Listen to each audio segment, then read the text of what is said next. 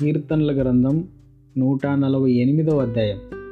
యహోవాను స్థుతించుడి ఆకాశ నివాసులారా యహోవాను స్థుతించుడి ఉన్నత స్థలముల నివాసులారా ఆయనను స్థుతించుడి ఆయన దూతలారా మీరందరూ ఆయనను స్థుతించుడి ఆయన సైన్యములారా మీరందరూ ఆయనను స్థుతించుడి సూర్యచంద్రులారా ఆయనను స్థుతించుడి కాంతిగల నక్షత్రములారా మీరందరూ ఆయనను స్థుతించుడి పరమాకాశములారా ఆకాశం పైనున్న జలములారా ఆయనను స్తుతించుడి.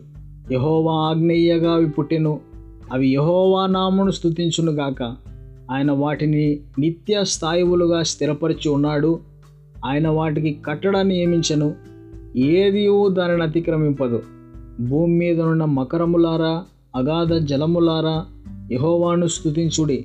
అగ్ని వడగండ్లారా హిమమా ఆవిరి ఆయన ఆజ్ఞను నెరవేర్చు తుఫాను పర్వతములారా సమస్తమైన గుట్టలారా ఫలవృక్షములారా సమస్తమైన దేవదారు వృక్షములారా మృగములారా పశువులారా నేలను ప్రాకు జీవులారా రెక్కలతో ఎగురు పక్షులారా భూరాజులారా సమస్త ప్రజలారా భూమి మీదనున్న అధిపతులారా సమస్త న్యాయాధిపతులారా యహోవాను స్తుతించుడి.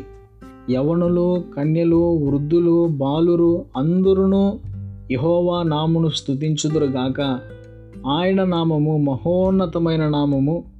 ఆయన ప్రభావము భూమి ఆకాశములకు పైగానున్నది. ఆయన తన ప్రజలకు ఒక శృంగమును హెచ్చించి ఉన్నాడు. అది ఆయన భక్తులందరికీ ఆయన చెంత చేరిన జనులకు ఇస్రాయేలుకును ప్రఖ్యాతికరముగా ఉన్నది. యహోవాను స్థుతించుడి